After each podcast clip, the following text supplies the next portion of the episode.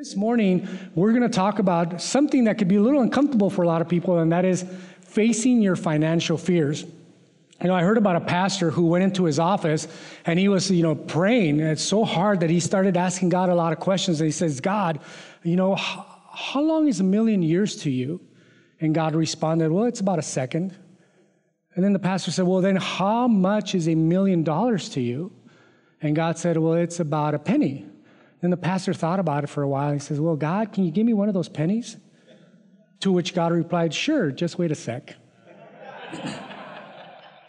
the truth is that we all have financial fears, so we're always praying for money. And you don't have to be an economist to have financial fears. I think, honestly, I, if I were to ask, raise your hand if you don't have any financial fears, I would be surprised if I would see any hands up. Not that you would raise it anyway. Because the fact is that we all have them. If we didn't, we wouldn't have like articles and magazines like Newsweek that would come up with titles like How Safe is Your Job or Warning Signals and How to Cope. The fact is that we have fear of inflation, we have fear of recession, fear of not keeping your job, fear, here's a big one, fear of not having enough money for retirement. Anybody there with me?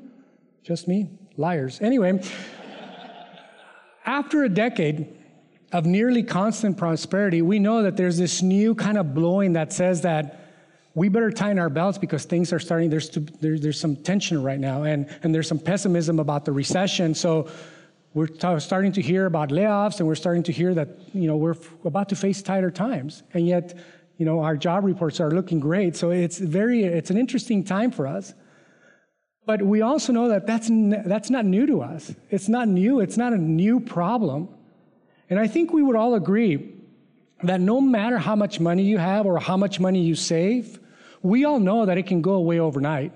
In fact, some of us have experienced that. You're doing great one day and then a layoff comes off and boom, what am I going to do now? We all know that a catastrophic illness can erase a lot of your savings overnight. An illness can do that, lawsuits, doctor bills. There's so many things that can just take you from prosperity to to being broke, really. So the question is how do you live in a financial world without having financial worries? And if financial security is not a sure thing, and folks, we all know, if we think about it, we all know that it's not true. There is no such thing as financial security. Then how do you live without worry? Well, we can go back into the Old Testament and, and, and take a look at what the wisest person that ever lived said, King Solomon. He says that it's in Ecclesiastes. He says, Enjoy prosperity whenever you can, and when hard times strike, realize God gives one as well as the other, so everyone will realize that nothing is certain in life. He's saying, you know, you can be a hero one day and a zero the next, a millionaire one day, bankrupt the next. So, no matter how much money you make, no matter how much you save, finances are uncertain. And I think we all know that to be true. And, folks, there's some truths that we need to remember because we have God's word, the words of Jesus. In fact, the Sermon on the Mount that Jesus spoke about in, Matthew 25, a, a big part of that talks about those financial fears and those financial worries. And in Matthew 6, starting in verse 25, he says not to worry about finances because it's unreasonable. In fact, verse 25 starts out by saying, Therefore, I tell you, do not worry about your life, what you're going to eat or drink, about your body, what you're going to wear. What are you going to wear? What are you going to buy? Is not life more important than food and the body more important than clothes? He's saying if you're going to have fears in life, folks, that's, there's a lot of worse fears than the fears of finances. Life is more than just the accumulation of things. Even if you go bankrupt, that's not the worst thing that can happen to you. There's a lot of things that are worse than simply not having money.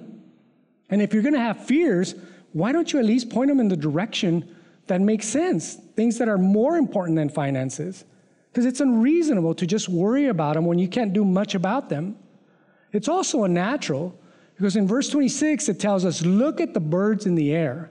They don't sow, they don't reap or store away in barns, yet your heavenly Father feeds them. Are you not more valuable than they? He's saying birds don't worry, animals don't worry. And in the next text, you'll find that he says plants don't worry. We, human beings, are the only things that God has created that actually does not trust God for his provision. I mean, you don't see a bird saying, Hey, I'm going to build a bigger nest for retirement.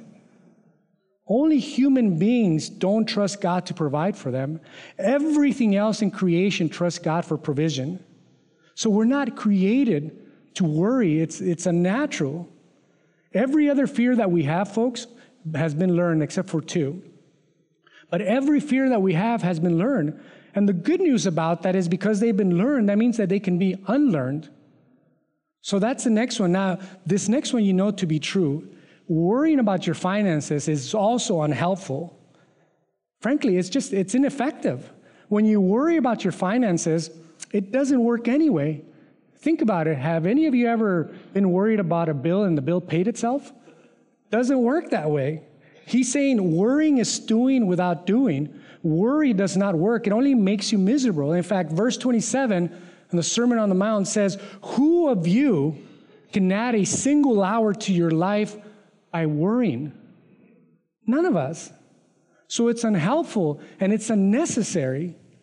Verse 30 tells us if that's how God closes the grass of the field, which is here today and gone tomorrow and thrown into the fire, will He not much more clothe you, O you of little faith? Ouch. I think He's talking to me right there. He's saying there's no reason to fear because God has promised to take care of every single one of your needs. It isn't necessary to worry about finances. And we know that because when we were kids and we were completely dependent on our parents, we knew that they were going to meet all of our needs. It's only as adults that we try to assume that responsibility that was never really intended for us to assume. And I think that fear comes from a misunderstanding about God and what He's promised to do for you. He has assumed responsibility for your needs. And He says, I am your heavenly Father. I am going to take care of all of your needs. You are my children. You have an inheritance. You are the son and daughter of the highmost God. Why wouldn't I give you everything I own? But the problem is that we get into trouble when we have this doubt that God doesn't love us or somehow we can't relate to that. But again, if you think about it, if God can be trusted with the biggest thing, which is to get us into heaven, which is why we're all here, we want eternal life, amen? Amen. Then why wouldn't He be able to be trusted with the everyday simple things of providing for your needs while we're on earth? Worrying about your finances is also unbelieving. He says in verse 31 and 32, don't worry saying, What will you eat or what will you drink? For the pagans, you know, the pagans are the people without God, the unbelievers. He says the pagans run after all these things. Your heavenly Father knows that you need them. He's saying that if you're a non believer, if you don't have a faith in God, then you have reason to worry. If you're trying to figure it out all by yourself and you're going through life on your own power, then you have every reason to worry. But if not, if you believe in God, then He's going to provide everything you need. And notice that it says, Your heavenly Father knows. God knows. He knows it all. He knows about the doctor bills and the mortgage that's up, and he knows that the economy and how tight it is. It is not a surprise to him. He is not upset or worried about it because he knows everything you need before you even ask. And folks, again, as, your, as the children of God, of the highmost God, he wants to help you. But when we worry, it's like we start playing God.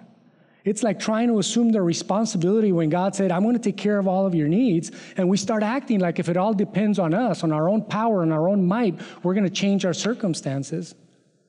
But here's the truth. And if you don't hear anything else today, th- I want you to take this scripture home with you. Philippians 4:19. Paul says, "God will meet all of your needs according to his glorious riches in Christ Jesus." And what does all include? Folks, I've told you this before. I did an extensive study on the word all. I looked up the Greek, and you know what it means? It means everything. Pretty much it. So here's the question this morning. The question is not will God meet all of your needs? The real question is do you believe Him? Because if it's true, we have nothing to worry about. And if it's not true, then we have to get a little exacto knife and cut that part out of the Bible, tear it out because you don't believe it, and then start making your own Bible. If it's true, then what in the world are we afraid of? God says, I will supply all of your needs, period. And notice that it says He's going to supply all of our needs, not all of our wants. There's a difference. It doesn't say He's going to supply all of our greeds. There's a difference. Come on, brother. Thanks. you know, in the Bible, with every promise, there is a premise. Whenever God gives a promise, and there's thousands of them, you, I mean, open up His Word, there's so many, it's amazing. But with every promise, there is always a condition. And the reason God does that is because He wants us to live by faith. God says, You do this, and I'll do this. So when it comes to our financial needs, there are certain conditions, there are certain premises that if we meet, it allows God to do His part, to do His work, and provide for us. So if you meet the premise, you can claim the promise, if you will. God doesn't force us, it's a choice. We can go the rest of our lives, if we choose to, and worry forever. He won't stop us. He says this morning, you can either worry or you can trust me. And if you trust me, then there's no reason to worry because God guarantees to meet all of your needs. And one of these conditions that I'm talking about, one of these premises for God to meet our needs is if you put Christ first in your life. If I put Christ first in my life, that is the first thing. He says, and it's very clear in Matthew, where it says, Your heavenly Father already perfectly knows perfectly well what you need, and He will give it to you if you give Him first place in your life and live as He wants you to. So the first condition is Do I have Christ first place in my life? It's a good question to ask ourselves. Because any time that we worry is really an indication that we have our priorities mixed up. Any time that we're anxious about anything or uptight, you know, we say, are we going to make it through this tight financial crunch? That means that our values are a little out of focus. It's a sign. You know, and, and God made human beings in such a way that he is meant to be number one in our lives. And he, because He loves us and we love Him, therefore we have a relationship with Him. And anytime something gets in the way of that, it becomes a source of anxiety in our lives. So if you put your career first, it's going to be a source of anxiety in your life. If you put certain relationships first, it's going to be a source of anxiety in your life because we know that those things can be taken away, and sometimes they are. He says that is the starting point. He says, if you want to have all of your needs met, then stop living for possessions and start living for God. Amen. And God says, trust me, I will set you free. And once you've done that, here comes the next step pray and expect Him to answer. That means asking in faith. Again, in Matthew, it says, if you, though evil, know how to give good gifts to your children, how much more will your Father in heaven give good gifts to those who ask? He's saying, if I, being an imperfect father, and folks, I have three kids and I am an imperfect father, know how to bestow good gifts to my kids, certainly God, who is a perfect father, who loves you and wants the best for you, knows exactly what you need and he will give it to you. You know, the Bible says over 40 times in the New Testament, ask. 40 times. It says, ask and it shall be given. You have not because you ask not. Over and over again. The point is, all you have to do is ask. God wants us to come to Him and ask and expect Him to answer. And since we're talking about money, let's say you want to purchase something. Well, I have a, a little tip for you this morning that I, that I practice on myself, and it's really hard to do. Why don't you try praying for it before you pay for it? Just use it as a rule. Before you pay, pray. Before you go out and you go into debt, especially when you go into debt, give God a chance to give it to you first. You know, many times we have a major purchase ahead of us and we ask ourselves, you know, I wonder if God wants me to have that but we don't give it a second thought. And I understand we live in a community in an area where that's okay. We can pretty much oftentimes, or most oftentimes, just get whatever we want. You know, so we just go out sometimes and we charge it. We don't trust God, but we trust Visa and MasterCard. And most often, what that little piece of plastic is doing is short circuiting God working in your life more times than we ever know. And God says, okay, you got it, but I would have given it to you if you had waited. Or maybe I didn't want you to have it because I had something better for you.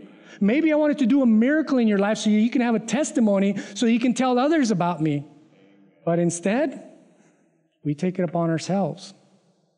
But when you realize that God is really interested in meeting your needs, folks, we're all going to be less likely to go into debt. We just need to give God a chance first. The third principle is obey God's financial principles. This is a big one. Proverbs The man who wants to do right will get a rich reward, but the man who wants to get rich quick will quickly fail.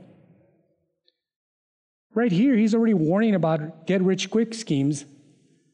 You know, and there's literally hundreds upon hundreds of money management principles in the Bible. And folks, today is not a sermon about those principles, but I do want to encourage you to open up books, take classes. One of those is What the Bible Says About Money by Larry Burkett. Or you can go and take Financial Peace University that we'd offered here at the church. It, it, it'll change your life. Because those principles talk about giving and spending and saving and investing, co signing, budgeting, planning, retirement.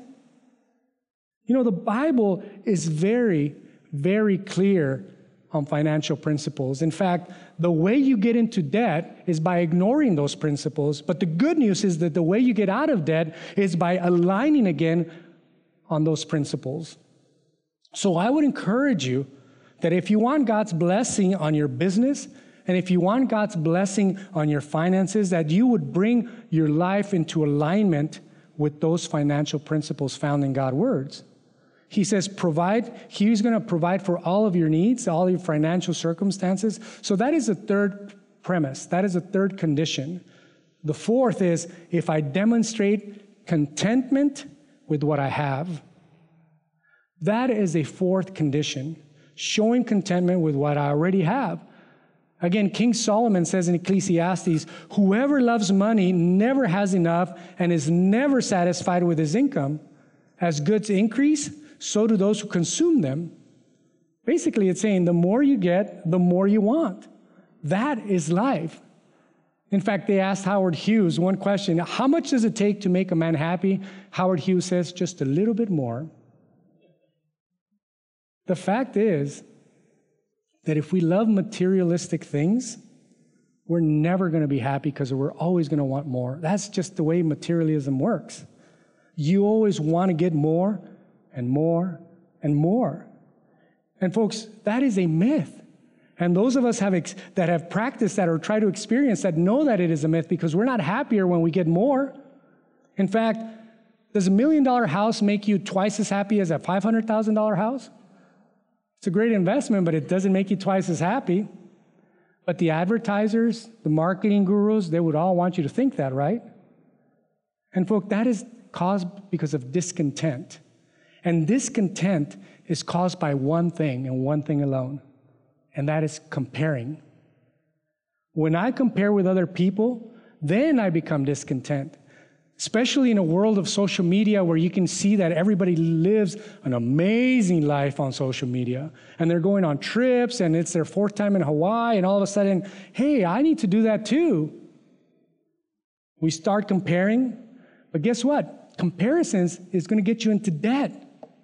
I mean, has a, you don't have to answer, but has a comparison ever gotten you into debt? You go to the car dealer and you have a certain budget for a car, but then you look at everybody else's car and you say, well, I like those bigger wheels and I want that technology packet with that sunroof that costs $12,000 more. Oh man, okay, I'll just go into debt $12,000 more because of comparing. Yet Hebrews tells us, be content with what you have because God has said, I will never leave you nor forsake you. Meaning God's going to take care of you no matter what you have. So the secret, the antidote is contentment. Contentment can save you a lot of money and take away a lot of these financial fears. When we show contentment, it shows that we are satisfied. And I don't want you to get me wrong this morning. I'm not saying that you have to say, I like where I'm at. I'm not saying that you should never have financial goals. You ought to have financial goals. I'm not saying that you should never try to increase your net worth because the Bible also says that the diligent man prospers. But what I am saying is that contentment is regardless of the circumstance, with Christ's power in my life, I can handle it. That is contentment. Contentment is saying, you know, I don't look to any circumstances to make me happy. It is my relationship with God that makes me happy. I can be rich or I can be poor, and I can do all things through Christ who strengthens me. That is being content.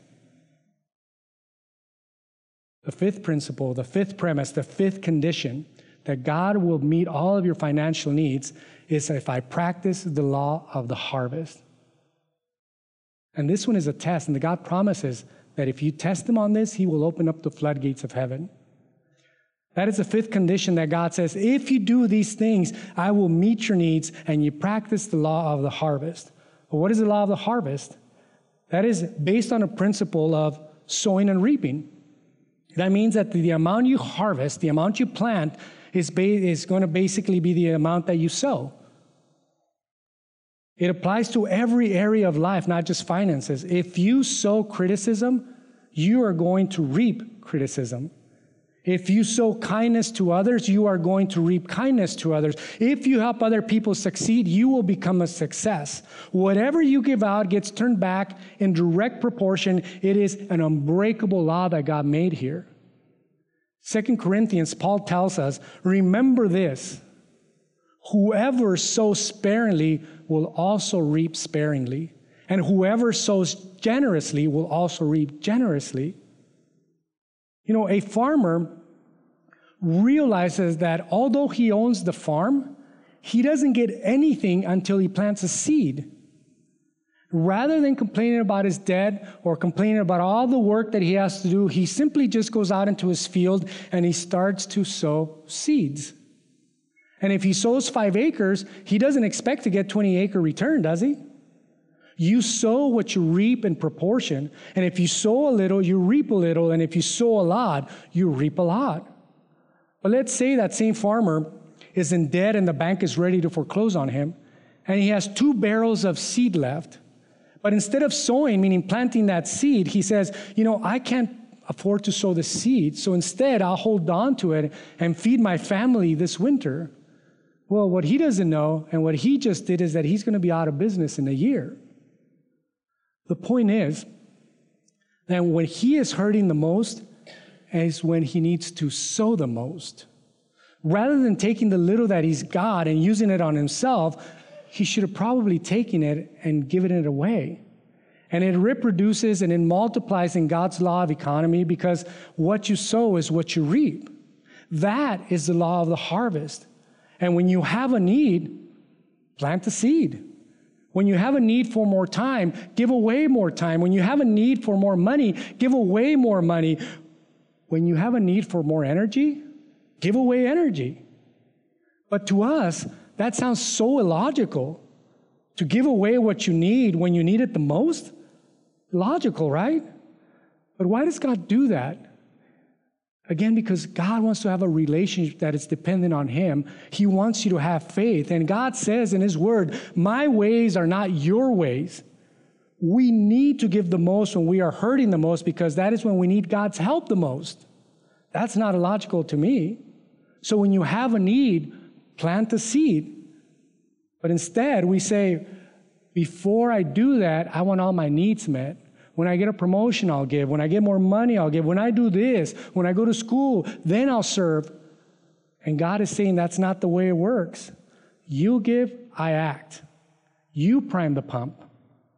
And notice what it says in Scripture. It says, Remember this whoever sows sparingly will reap sparingly. Whoever sows generously will also reap generously. Each one should give what he has decided in his heart to give, not reluctantly or under pressure, for God loves a cheerful giver. And I have to tell you that as your, pax, as your pastor, I, I want to share this with you. Never give under pressure.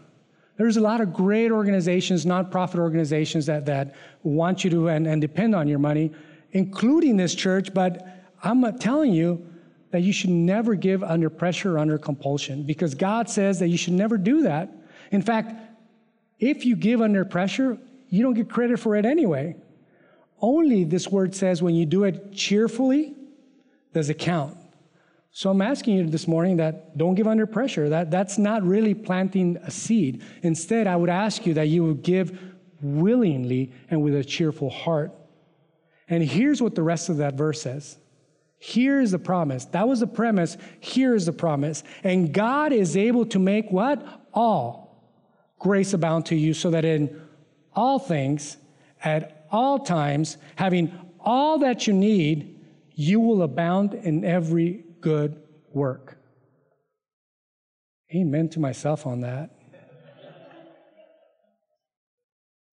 So, I have two questions for you as we close.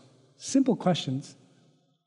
The first one is what does the word all cover? Remember, I did an extensive study? Question number two What are you afraid of? When it comes to financial fears, the bottom line is this Do I really believe God or not?